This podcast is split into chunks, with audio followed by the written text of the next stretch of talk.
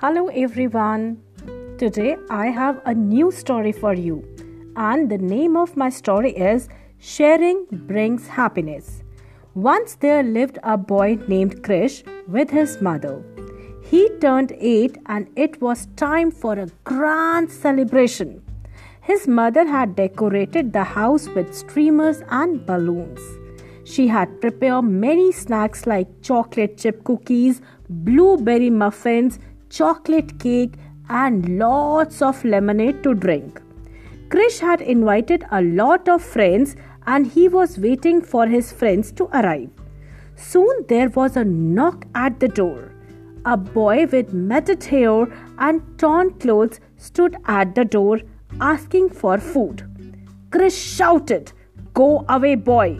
Don't keep standing at my door. Krish's mother saw this but before she could say anything, Krish's friends came. Soon the boys played many games and had fun. After they had left, Krish saw the same boy standing across the street. His mother said, You should invite him in and share food with him. Krish, your happiness will be double if you share.